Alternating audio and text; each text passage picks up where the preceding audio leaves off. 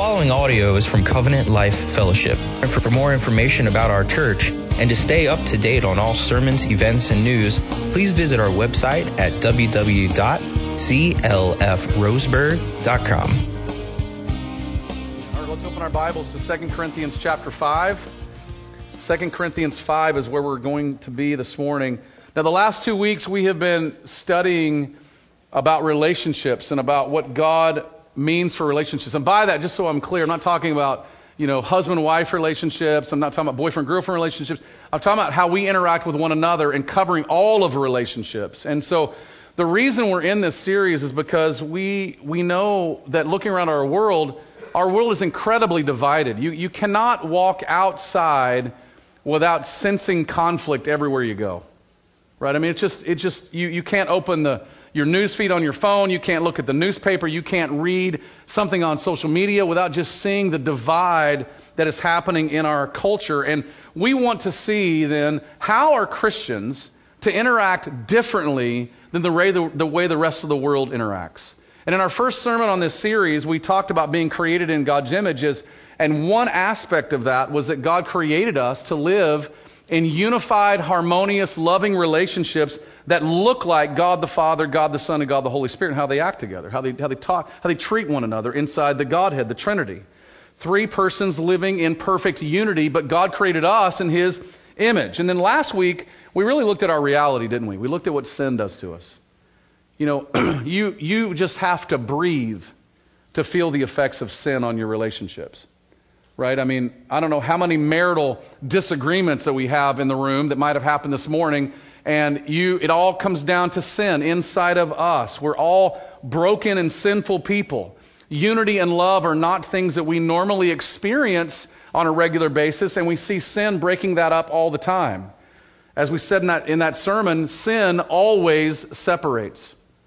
And like Adam and Eve before us, and like Cain and Abel, the two case studies that we saw, we see that, that anger, sin, jealousy, separation, and even murder are the effects of sin upon our relationships. Our only hope, as we saw last week, is that Jesus would rescue us, that He would truly restore us to God so we could be reconciled to one another. Now this week we're going to we're going to pull on that thread of Jesus a little farther.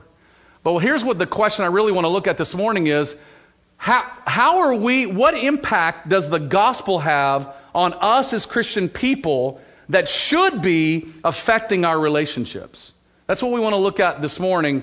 And here's the big idea. If you're new with us, you should have got an outline when you walked in the door. The outline on the back, on the, on the outline, it has a big idea. Here's the big idea this morning.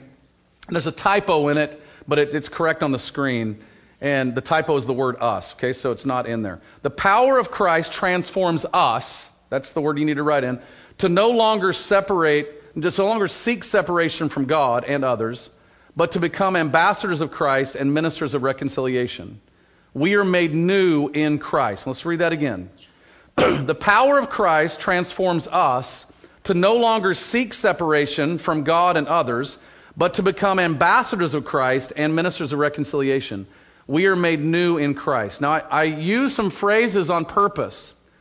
If you remember in our sermon series, in the sermon series about But sin, sin always leads us to run from God. We saw that right off the bat with Adam and Eve, didn't we? The moment they sinned, they hid from God. But sin also has us seek separation from others. We saw that with Cain and Abel when Cain rose up and killed his brother Abel. And so I'm, I'm using words on purpose because I want you to see that God is at work transforming us by the power of the gospel to live differently than what sin normally and naturally does in us. Okay? So with that thought in mind, let's stand together. We're going to read Second Corinthians five, eleven through twenty-one. And again, we stand because we believe God's word to be true. It is inspired, and we want to give honor to our holy God, all-wise God, for giving us His words. Second Corinthians five, beginning in verse eleven. Therefore, knowing the fear of the Lord, we persuade others. But what we, but what we are is known to God, and I hope it is known also to your conscience. We are not commending ourselves to you again, but giving you cause to boast about us, so that you may be able to answer those who boast about outward appearance and not about what is in the heart. For if we are beside ourselves, it is for God. If we are in our right mind, it is for you. For the love of Christ controls us, because we have concluded this, that one has died for all, therefore all have died. And he died for all, that those who might live might no longer live for themselves, but for him who for their sake died and was raised. From now on, therefore, we regard no one according to the flesh. Even though we once regarded Christ according to the flesh, we regard him thus no longer. Therefore, if anyone is in Christ, he is a new creation. The old has passed away. Behold, the new has come. All this is from God, who through Christ reconciled us to himself and gave us the ministry of reconciliation.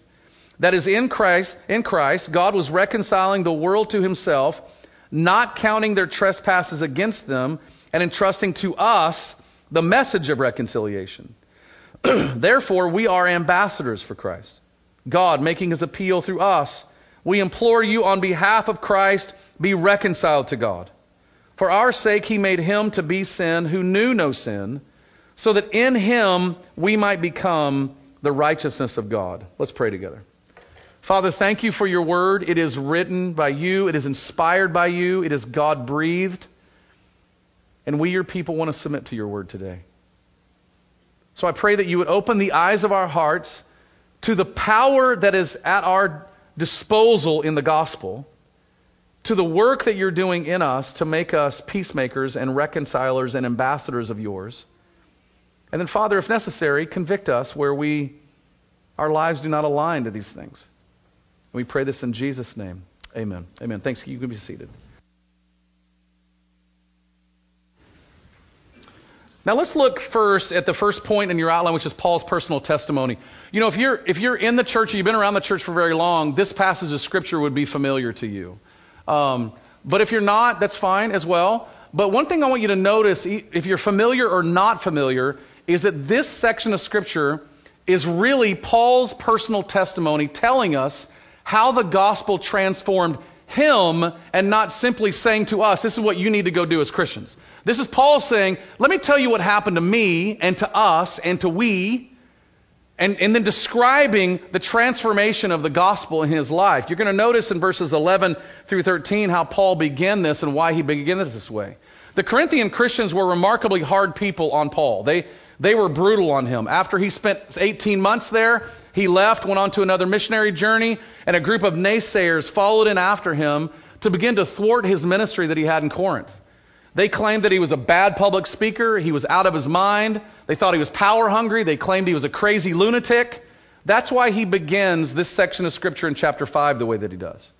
He's trying to help the Corinthian Christians understand why he did what he did and help them to see the power of the gospel at work in him and by in turn see the power of the gospel at work in them. You'll notice in verses eleven through thirteen that Paul clearly defined his ministry to the Corinthians.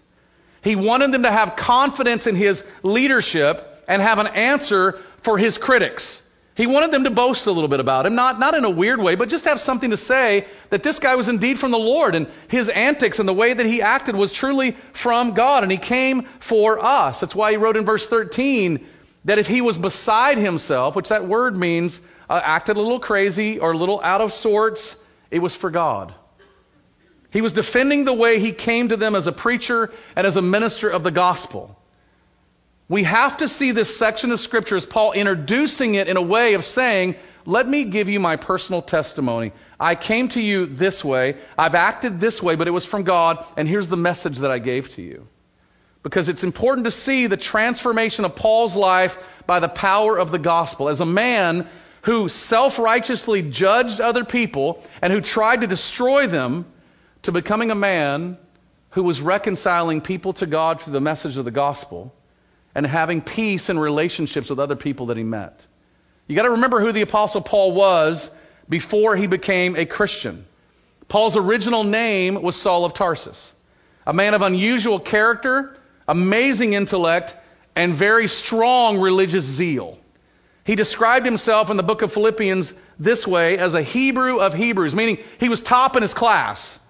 As to the law, he was blameless, meaning he, he lived a very self, a very righteous life. Di- disciplined, organized, religious life. He was an up-and-coming leader of the Jew of the Jews.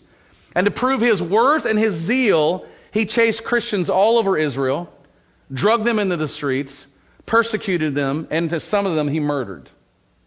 He did it all because they believed in Jesus. Paul described himself as to zeal, a persecutor in the church, of, of the church.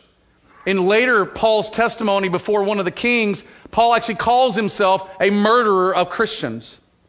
There was potentially no, no more Jew more influential on the persecution and murder of early Christians than Saul of Tarsus.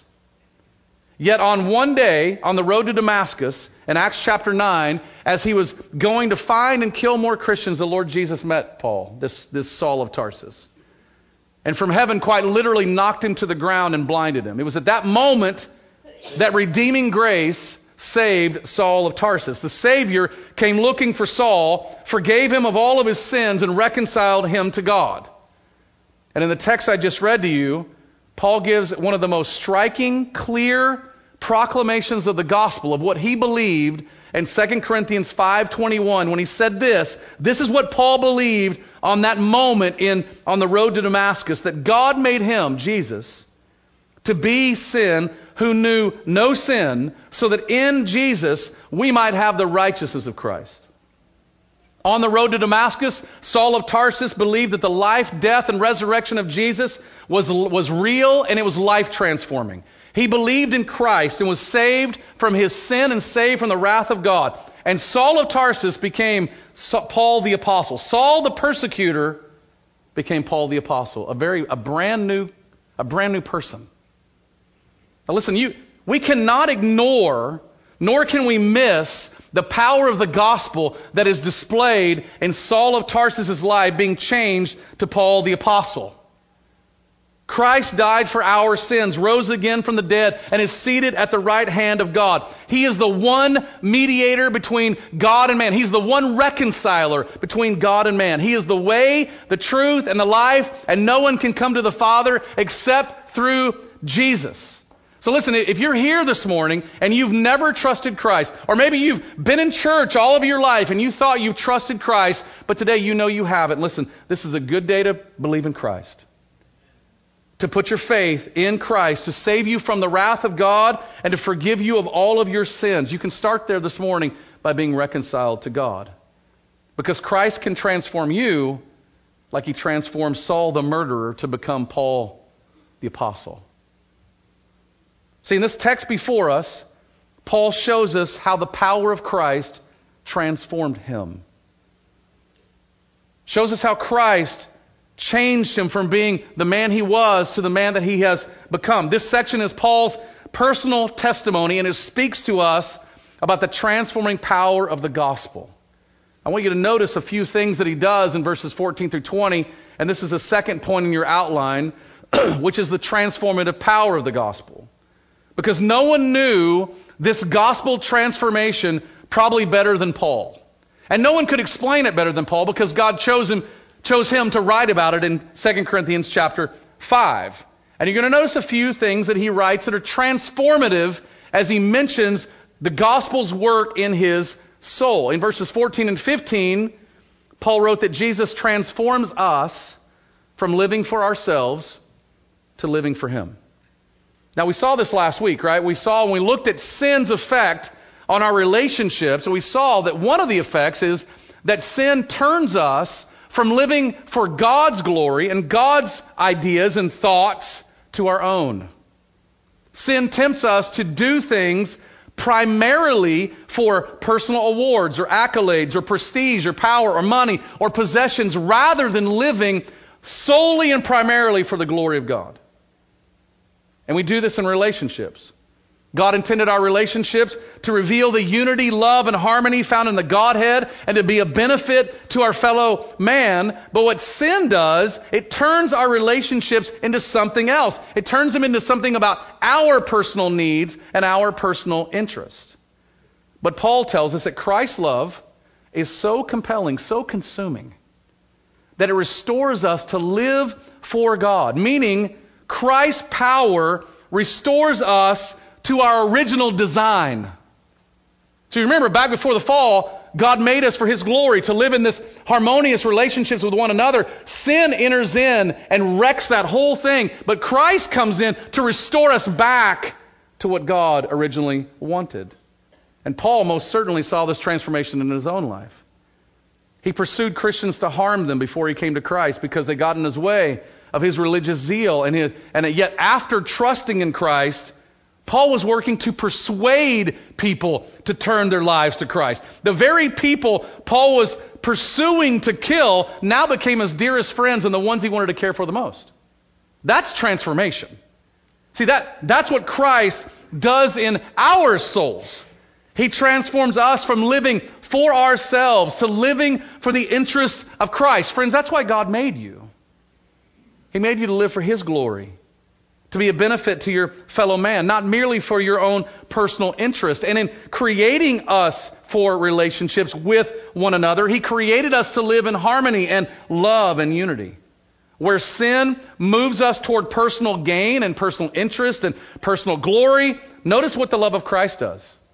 It compels us. It restores us to God's original plan for our relationships, which is the glory of God and the benefit of others. When Christ enters the soul, he turns, he flips our attention from ourselves back to God. And that's where Paul in verse sixteen does something really interesting, is he talks about how Jesus transforms us to see people with new eyes. Paul, in verse sixteen, it's like he anticipates a question. And the question would be, okay, Paul, that sounds fine. If we're not to live for ourselves anymore, what does it mean then to live for Christ? And in verse sixteen, Paul says that we begin to no longer judge people by fleshly standards. We see them instead with the eyes of heaven. See, what Christ does in us is something remarkable. It cha- he changes the way we see people. People that we were once prejudiced about, we now love. People that we once judged before, we now accept. People that we held at arm's length, we now are willing to give a hug to, because Christ does something in our hearts. He transforms us to see people with different eyes. And Paul would know this.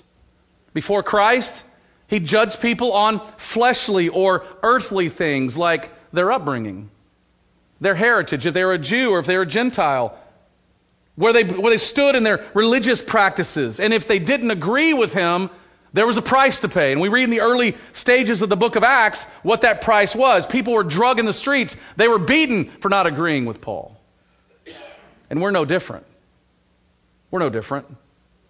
Our fleshly criteria has just changed. We judge people by their race, the color of their skin, their degree status, age or generation that they're in, socioeconomic status, political party. We prejudge by earthly standards, and we need the power of Christ to change this in us. We've got to be able to see beyond the earthly labels and look beyond something different. And like Paul, we no, who no longer use earthly standards, Christ's love compels something different in us to see people as image bearers of God, created for the glory of God, worthy of respect and created for relationship, and being either in Christ or they're out of Christ. Those are the only things. No longer is there a price to pay if people disagree with us, but we can extend love and dignity and respect. I saw this on display several years ago at the coffee shop, A K A C L F West. Some of us call it My Coffee. And it was a spot that we used to go hang out quite a bit. And one day I was in there doing the normal work that I did, and there was a brother in our church that came in, and he and I engaged in conversation, and there's another guy in the room that they begin to get, engage with this brother. And this brother began to talk with him about the gospel of Christ and a few different things going on in the world, and this guy began to get visibly angry and just upset. And this brother calmly was talking with him. Finally, in the one moment of the conversation, the guy literally grabbed the table and kind of flipped it up and said, "I'm done with this. You and I in the parking lot now." And this dude, this Christian brother, was like, "Hey, what? What? what? I mean, he's like looking around. Who? What? How?" He just said, "Hey, man, listen. I, I'm, I'm not. I'm not mad. If, if you disagree, that's fine. I got no problem disagreeing with you. I don't want to fight you. I, I just wanted to talk with you. I thought we were having a conversation." The guy storms out. This Christian brother looks at me like, "I don't know, man." I said, "Dude, I'm, I was, I'm, I'm ready, man. I mean, I was ready. To, I mean, the, the idea of going to the parking lot, that sounds great to me at the moment, right?" And he's like, "No, man." He ends up, we, we, he leaves. We talk about it. An hour later, that gentleman comes back in the coffee shop, looks all around the coffee shop, walks right over to me. He says, "Do you know that man?" I said, "Yeah. That guy goes to my church. I'm his pastor. You know, like, you know, you know, here I am." And he says, "Would you do me a favor if you see him, would you extend my apologies? I way overreacted. That man treated me with unusual respect, and I so appreciated it. Now, what happened in that brother was that Christ had transformed the way he dealt with people. I just want to challenge you for a moment. When others disagree with you or they have a label that you don't like, how do you engage them? How do you think about them? See, words that would normally be filled with racism or prejudice, in Christ, Christ's love is so compelling that those words and those thoughts begin to leave our minds and our hearts and certainly our mouths, because Christ has transformed us. That, friends, is powerful transformation. And Paul tells us why in verse seventeen, because he says this power of Christ is so powerful that he literally is making us new. If anyone is in Christ, he is a new creation. The old has passed away, something new has come. Now, some have said, well, what Christ does is, he, we got the house, and he comes in and he does a full, you know, he rips everything, and he kind of does a full renovation. And my response is, no, no, no, no, no. What he does is, he looks at the house, it's dealt with sin, the termites of sin are all over it, and he rips it down. This is a brand new build. This isn't Christ restoring you and making you a new thing in a in a in a modified thing. No, this is a brand new build. He's giving you new eyes. He's giving you a new heart. He's giving you new desires, new affections. He's giving you new ears where you begin to hear and see things totally different. See, the old ways, what's fascinating about this verse is Paul is dealing with how we've dealt with people. It's following verse sixteen. And what Paul is saying is there's a brand new way of the way that we deal with other people. We no longer see them with fleshly eyes, because if anybody's in Christ, they're a new creation. The old ways of dealing with people and dealing with God, those days are done. And the old ways of dealing with people were what? We would, we would shun them. We'd walk away from them. We'd separate from them. We would run from God. Moving away from God and people now in the new build are no longer part of who we are. Why? Because we're new. See, Paul experienced this newness. Experienced it when he became a Christian and he started taking the gospel to the Gentiles, the people, the very people that his religion hated. People that he at one time despised. Yet after he met Christ, he was a new creation. He no longer judged people on external and earthly criteria, but saw them with heaven's eyes and made in the image of God. God had given him new affections and a new heart and new vision. That's what God does for us. See, that's the power of the gospel at work in us. That's transformative power. And when you get to verses eighteen and twenty, Paul does it again. It's like, okay, if it mean, if, if we're to be new, what does it mean to be new? And Paul says, and new means Jesus transforms us to be ministers of reconciliation, representing God in the earth. Now just think this through for a moment. When we were created as image bearers, you'll remember this if you were here, God made us to represent him in the earth. Sin enters in. We start representing ourselves on the earth. Christ comes in to die for our sin, to restore us to God, so that Christ is restoring us to represent him on the earth. So when you read these verses, you have to realize Paul is saying Jesus restores what sin stole. And in verse eighteen he says, all of this is from God. God is the one who reconciled us to himself. God is the one who gave us the ministry of reconciliation. In other words, you, you and I can't do this on our own. We can't restore this work. Only Jesus can do that. God is the one who has to reconcile us. God is the first minister of reconciliation. God is the one who came after us. And when we are ministers of reconciliation, all we're doing is imitating what God has done, which is restore us to our original purpose and, as well, our original relationship with God. So you have to ask, and okay, great, minister of reconciliation, what does that mean? What does it even look like? What is it? What is this word reconciliation? Well, reconciliation in most basic terms means this. Friends who became enemies or who were separated by something, making peace with one another by removing whatever it is that separated them and dealing with it to such a degree that it's never brought up again. Notice how Paul described the way God reconciled us to Christ, but to, through Christ in verse nineteen. In Christ, God was not counting our trespasses against us. In other words, because Christ became sin for us, even though he didn't know sin and he died in our place, God did not count our sins against us anymore. God forgave us because Christ lived perfectly in our place, died in our place, and rose again from the dead. What God did was, God took the obstacle, sin between us, and he completely dealt with it in Christ.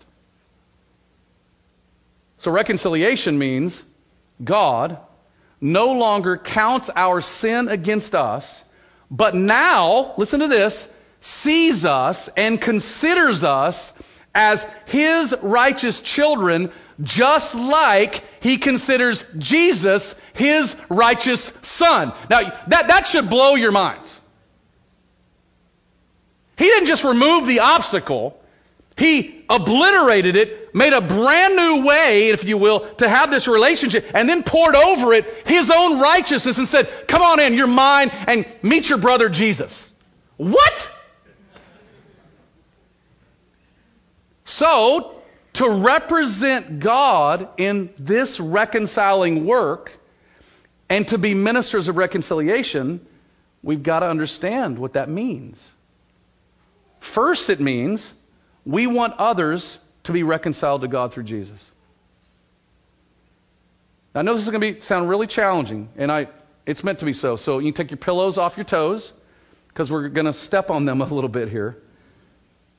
Other people's sin against you is not as wrong nor as damning as their sin against God. I'm going to say that again. Others' sin or sins against you are not as wrong nor as damning as their sin against God. See, their sin against you reveals they have sinned against God, which reveals they need to be reconciled to God. But we like to respond out of our hurt and our pain and our bitterness and our, why would you do that? Rather than seeing first, aha, this is a unique opportunity to reveal to them their need to be reconciled to God.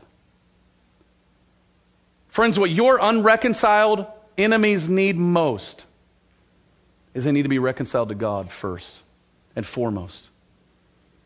So as ministers of reconciliation, we are to tell people the glorious news of reconciliation of God and with God through Jesus. This is what Paul meant in verse eleven when he said, we are persuading people. He's giving them compelling evidence that the only way to be reconciled to God was through Jesus. Now just think about this. This is Paul in Corinth who has been lambasted about his ministry there. Yet what is he continuing to do? Let me display to you and tell you about the glorious news of Jesus. Your sin against me is revealing that you desperately need a Savior. Let me reveal that to you one more time. We are persuading people. And if we act a little crazy, it's because it's for God, and we want to be good for you, and we want to bring to you the gospel. And friends, listen, we, we are to do the same. We are, we are called by God to be ministers of reconciliation. That means being able to recognize the sin against me is not nearly as bad as the sin against God. But reconciliation has another work. It's not just helping people be reconciled to God through Jesus. It's also, it's also being reconciled to others through Christ's power at work in us. In other words, God led the charge to recon, reconcile us to himself so that we as Christians now can lead the way to be reconciled to others. This, this is one of the most gut-wrenching things I do as a pastor. I will tell you, honestly, ninety-seven percent of my pastoral counseling has to do with conflict.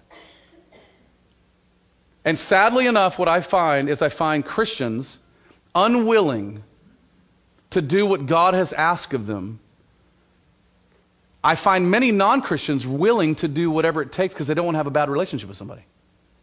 And it sickens me. And it makes it really hard. The things that keep me up at night are not building plans. People know me well, know that. The thing that keeps me up at night is, how in the world can we help these Christians and these people be reconciled? It's painful. This, this ability, sin always separates. But listen, God is at work to bring us together. We see this all throughout Scripture. It's a massive part of our new creation. Again, don't disconnect new creation from relationships. Paul has been dealing with how God changed us and how it lets us see people and drop that new creation and this ambassadorial role into the idea of how, it hand, how we handle relationships. We are no lo- we no longer desire, nor are we okay with, being separated with others because of sin. Because in Christ, we have we will do all we can to be reconciled to them. And one of the ways we do that is by mirroring the same forgiveness that God gave to us. One of the ways we do this is by not counting others' sins against us. See, this means that, that God in Christ has forgiven us. We then will desire to forgive others who have hurt us. And in Christ, let me tell you this, if you're a child of God, you have the power within you, in Christ, to forgive others because Christ has forgiven you. It means that when we see people, we don't bring up all the bad things they've done to us. This happened to me this week. I was going to a particular place of business, and as I walked in the door, happened to see a dude that, you know, years ago we had a little bit of an issue, right? And we worked to reconcile that thing. And the moment I saw the guy, I just started thinking about all the issues in the past. You ever had that happen to you? Okay, I'm the only one? Okay, great. Um, right? And I immediately stopped and I said, no, Lord, I, we have reconciled this. This is underneath Christ. I'm not going to let forgiveness take root, unforgiveness take root here. See, we don't hold them people at arm's length anymore, right? When we walk into Fred Meyer and we see them, we don't want them to go to the produce aisle and we'll go to the coffee aisle and hope we don't meet them at the cashier. We actually hope, I hope to meet them and see them and greet them. Matter of fact, I might even run them down, right? Now, next week, we're going to dive into forgiveness much farther to understand what it means. Like, how, how do we do this? What, is it, what does it mean? Does it mean there's no consequences? Does it mean that we still, you know, bring them over for dinner and we trust them with our lives? What does this mean? But right now, I want something to sink very deep in your soul about this. Step one of being a minister of reconciliation is being a person who knows how much you've been forgiven so that you can freely forgive others who sin against you because they're going to. It's going to happen. I really think this is what Paul meant when he got into verse twenty and said that we represent God by being an ambassador of Christ. See, we like to disconnect verse twenty as ambassadors from this whole work of reconciliation that God's doing.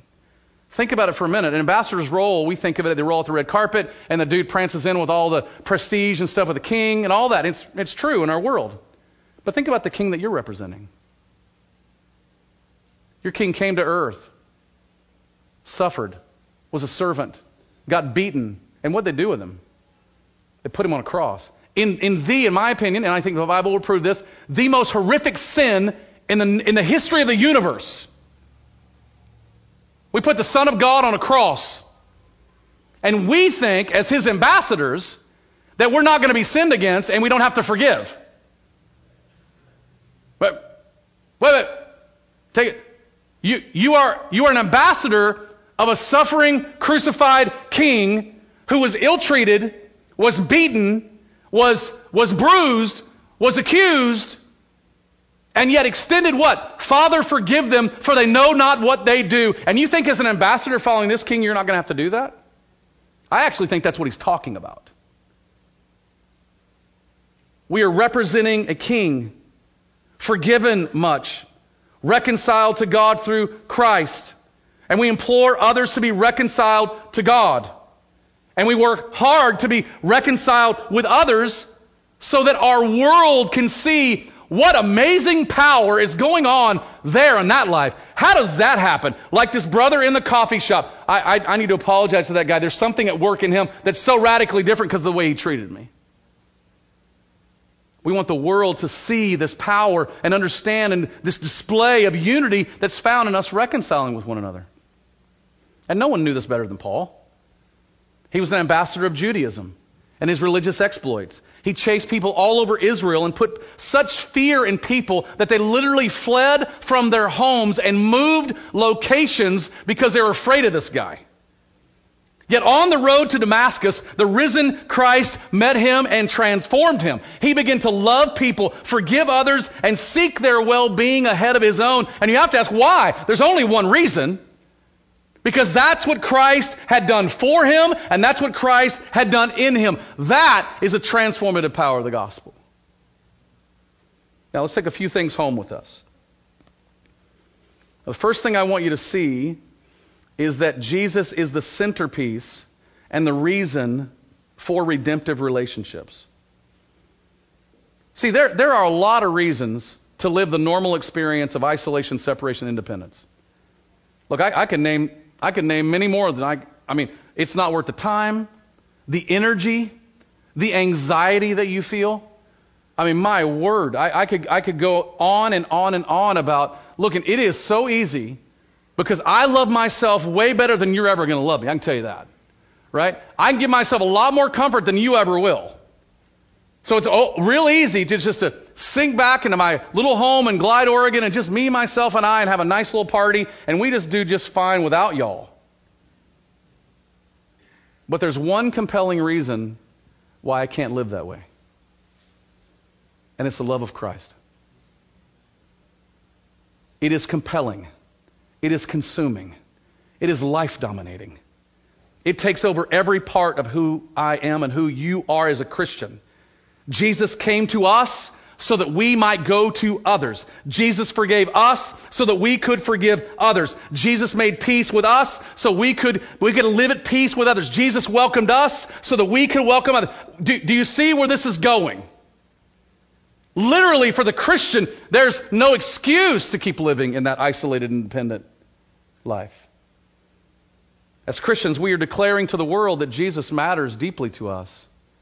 And we're saying it by the way we handle ourselves. And since Jesus matters to us, that means that Jesus matters to us in how we handle our relationships. He matters to us in our marriages because there will be days that you just don't feel it.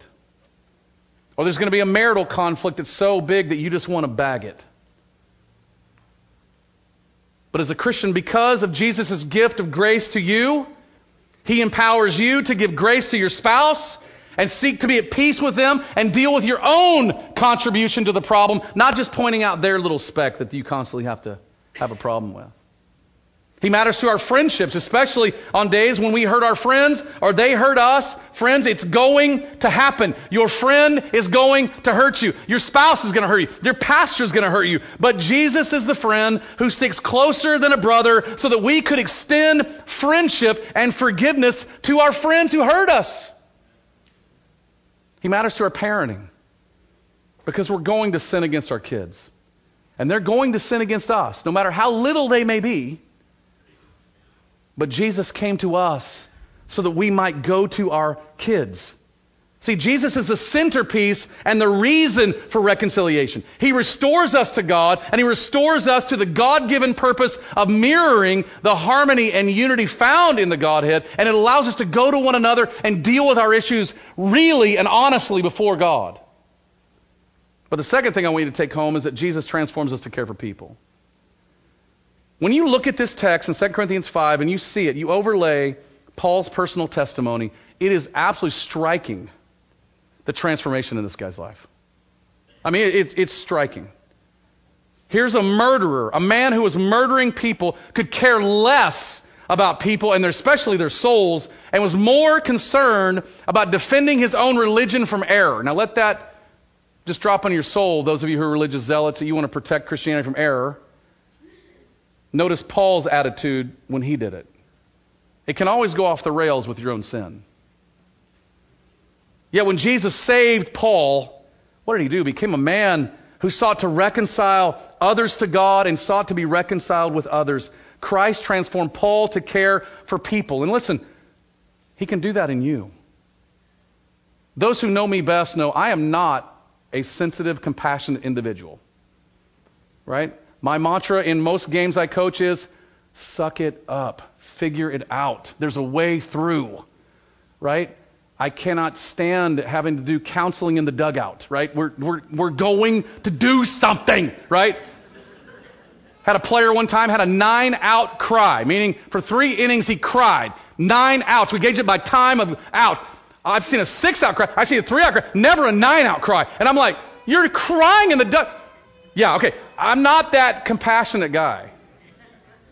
So when compassion comes out, I want to like make that a worship experience. Like, everything what God, what God is, this is what God has done. Wow! God transforms us to care for people.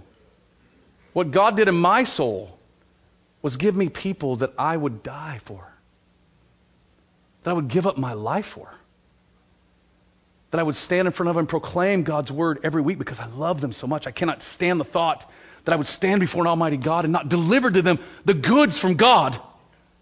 See? That, that's what transformation is about. That's, it's, it's caring about people's souls enough to shake. And to share with them the good news of Jesus with them and caring so much about them that you'd seek reconciliation with them if you if you messed it up. Now you remember, remember in Genesis chapter four, after Cain killed his brother Abel, the Lord went looking for Abel. And remember Cain's reply? Am I my brother's keeper? Well, God's answer to that is actually, yes, Cain. Yes, you are. See, Cain's response is not just a frustrated, sarcastic answer. This is the answer of all of us who are so self-seeking and self-absorbed that we could care less about other people. But Christ transforms us to care for people. Listen, Christ restores to us the desire and the ability to be our brother's keeper. Listen, because Jesus was our keeper. No longer do we desire to harm them. We want to help them, even protect them. No longer do we ignore them, but we have mercy for them and room in our lives for them. Unlike Cain, we are our brothers, sisters, brothers and sisters keepers. We serve them, love them, encourage them, and if necessary, if necessary, we confront them with their sin for their benefit, for their good, because we care for them. And that can only happen if we're made new in Christ. Now, the last thing I want you to take home is that God always takes the first step to us so we can take the first step toward others. It's intriguing when you read two verses in, in Matthew. We're going to study these in two weeks. And notice the direction and the initiative. In Matthew five, Jesus tells us if we've sinned against someone and we know it, we're to go to them and deal with that. Matthew eighteen tells us that if if if we if they've sinned against us, we're to go to them. Now, what's interesting is, let's give an example. Let's say that I'd sinned against Dave Rubel, and I knew it. I'm then to go meet Dave Rubel, while at the same time, Dave Rubel knows I've sinned against him, and Dave Rubel is to come to me, and we're to basically have the same conversation. Dave, I sinned against you. Yeah, I know, that's why I've come. I wanted to let you know you sinned against me. Notice the direction and the initiative. Neither party was told to stay put. Neither party was told, time heals all wounds, let it happen. It's fine. Just ignore it. Just let it go. It'll move on. You'll eventually get over it.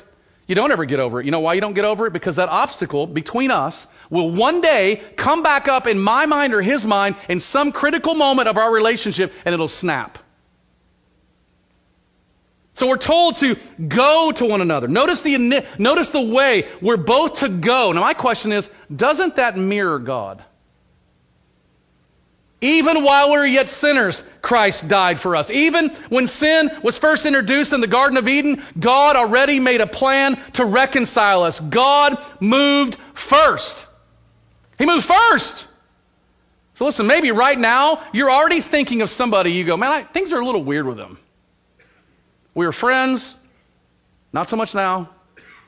And you're waiting on them to come to you. I've heard this from countless people. Whenever they figured out they screwed it up, I, you know, I'll be ready to talk with them. And my response is, well, you know they screwed it up, right? Yes. Then you're to go to them and talk with them about that. Uh, not so much, man. Because I don't think that we really understand the, the power and the initiative that God took for us. So this morning I would say to you, if you know somebody like that, don't wait on them. You go to them.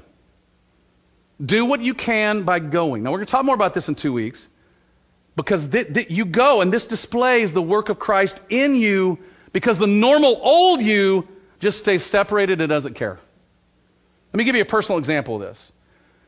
Several years ago, we were playing a baseball game. For those of you who are new, I coach baseball. If you don't know that, then you maybe haven't been here in a while. Um, I coach varsity baseball at a small Christian school here, and we were up playing a, a game against a, a rival school, and we were up nine to nothing in the fifth inning, and the game's about to be over, and um, in the middle of that inning, my best player, for some reason, decided that he was going to steal. Se- he was at first base, decided to steal second base. I didn't give him a steal sign. My guys know when we're up by certain runs, you don't do certain things. All of a sudden, he takes off running, but he didn't run. He decided to use this moment to act like a ballerina and pirouette down the baseline, showing up the other team. Now, the other team's coach, if you give you the idea, the other team's coach was about six foot four. He was about two hundred sixty pounds of just ripped muscle. He had uh, he had tattoos covering his entire body. He was a triple A baseball player, and he ha- he former triple A baseball player, and he hated anything to disrespect the game. And he went ballistic. And we were playing at his little small school. His dugout was at first base. My assistant coach, Joe Gaither, was there, and he's screaming behind Joe's back and letting us know how upset he was in this moment, and he is ready to fight. We get back in the dugout, really not knowing what to do. We're kind of gauging the moment. We recognize the size of the guy. I've, I've already tasked a couple coaches. Okay, you got that bat. You got this bat. You guys get the left leg. You get the right leg. Uh, let's make it into a ground war. Joe will be good with that. I mean, we're going through the thing. And as we're going through, we eventually win the game. And we got to play another game that same day. And it's the day is still going. In between games, the coach is out on his field, and he's raking the he's raking the mound. And he's got a tamp, and a tamp is a big metal piece of, I don't know what you call it, big metal piece of thing, and you you you, you know, most people use two hands. This guy's using one hand. One hand with a tamp, one hand with a rake, right? He's doing all the same time. I mean, he's a monster. And I just had this sense in my heart, I need to go talk to this guy and apologize and kind of clear the air. And I tell the guys, I'm going to go talk to him. And the dudes in the dugout are like, all right, man, we got your back if anything goes down. I said, well, you better run fast because this guy could take me down quick. So so I walk out to the mound, and the dude, we not, he will not look at me. He's tamping, and he's tamping harder and harder. The frick, and he's, the closer I get, and he's raking and tamping and raking. And tam- and I'm waiting for the rake to go upside my head, the tamp to just put me in the ground. And I walk over to him and say, hey, dude, um, look, you, you don't know me from anybody. I want to tell you something. What my kid did was wrong. And after the game's over, you're going to see him running extra. Can I borrow your field for extra conditioning? Absolutely. And I said, we're going to run him till he drops. Um, but he was, it was wrong. Uh, but I want to ask you to do me a favor. Let me coach my team. You coach yours. And let's not yell at each other across the field anymore. Right? If you got an issue with me, we can talk about it man to man. And I'd be glad to talk with you about it. I don't want there to be an issue between us. And of course, he's, you know, and he stops. He looks at me and he says, uh, you're right, man. I completely overreacted. I said, yeah, yeah, you did. You know, I'm really glad you said that, right? And I said, because you're way bigger than I am, you know. And uh, he said, and, it, and we, we we made it right. And I was just talking to one of my assistant coaches earlier about it, and he said, you know, that moment was so fascinating because from that point on, that guy couldn't wait to get in the room with our coaches. And it made an impact in him. Years later, I had a guy in our church that actually worked with that guy that knew this guy was coming to our church and said, is that the church that Dave York's at? And he said, yeah. He said, man, that guy, I really respect that dude. I tell you that story because not, I don't want you to brag on it. I want you to realize that's what we do as Christians. Something in me, the Christ in me compelled, I got to go. I cannot let this sit. And I went to this guy, and it made an impact in his life. And so my, my challenge is, you'll notice what I'm saying. We go to others. G- going to others represents Jesus to a lost and dying world. They have no category for this. No category for when a Christian says, I blew it at work, man. Can I talk to you about what I did in that meeting? I need to ask you to forgive me. And here's why I'm asking you to forgive me. There's no category for this. This is why God made you, to represent him in the earth as a minister of reconciliation. And it's one reason why Christ came, to restore you to that. It's going to take courage. It'll take humility. It's going to take perseverance. But listen, more than all the character traits, it's going to take the power of Christ, which, listen, if you're a child of God, is at work in you. See, that's why it startles me when Christians say no. I think, wait, stop. You had the power of Christ at work in you. Why would you say no to even attempting this? So we're going to pray to that end today. Now, this is a great lead into communion. We're going to do communion today, and it's a great opportunity to just spend a moment before the Lord to say, God, is there anybody in my life that I've not pursued reconciliation with? Maybe you know you've sinned against somebody, and Matthew five would tell you, if you know that, then leave your offering at the altar and go be reconciled. And go, go talk to them. Maybe it's somebody in the room you need to go visit with before you take communion. Maybe it's somebody right now that you go, you know what, I'm going to I'm going to commit myself right after church. I'm going to call them. I'm going to text them. I'm going to write them. I'm going to get this thing moving in the right direction here. And I'm going to pray for you this morning. Maybe this morning you realize, I don't trust Christ. I've, I've never been a child of God. And you need to trust Jesus with your life. And you realize this power... You, you don't have this power, and you need Christ.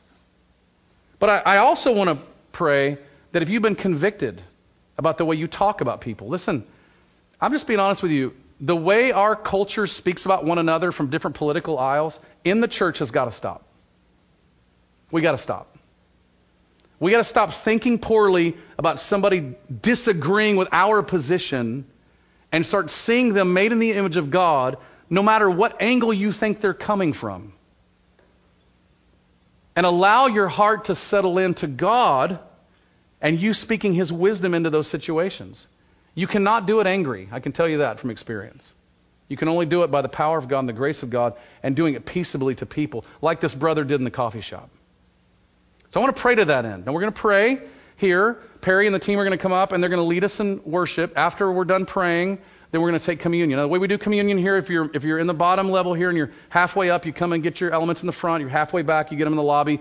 There's elements up in the of the balcony over here as well in the uh, in the library. Okay, but let's pray and prepare ourselves for taking communion before the Lord. Let's do that.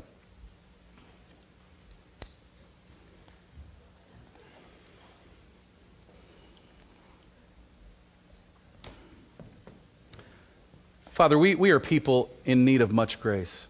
Don't you agree, church?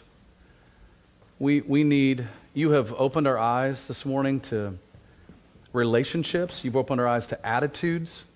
You've opened our eyes to words that we've said or done, that uh, spoken, that are not pleasing to you. And we ask you to forgive us. And right now, church, just b- before your God, confess your sin to God. If you're His child, He graciously accepts you. Confess and tell Him what you've thought, what you're dealing with. And Father, there there are brothers and sisters this morning that they have held people at arm's length. They've been unforgiving. They've not gone to people this morning. And I pray for them that you would help them to settle in their hearts this morning, to follow you, to go first. I also pray for friends that are here that don't know you. I, I pray that maybe today they would see their need for Jesus and they would confess and believe in Christ. And if that's you this morning, just turn your heart to Christ by just telling Him that you're a sinner, you know you are, that you need His, you need His salvation, and you want, you believe in it with all your heart, and you want to give your life to Him. You want to follow Him. But Father, we, we ask you to help us represent you well, by being ambassadors of reconciliation. First, to help people see their need for God and Christ. And second, Lord, that we would we would make it our aim that if possible with us, we would be at peace with all men.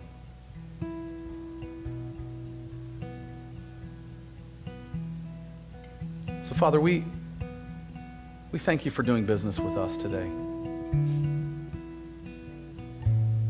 As we take communion this morning, Father, we, we pray we'd experience your presence, your grace, and that we would enjoy your work in our lives as you free us from ourselves to live more for the glory of Christ. And we pray this in Jesus' name. Amen. Amen. This sermon has been proudly given in response to cherishing the gospel of Jesus Christ. Be sure to check out our YouTube channel and subscribe to watch all our sermons online. For more information about Covenant Life Fellowship, visit us on the web at w w w dot c l f roseburg dot com.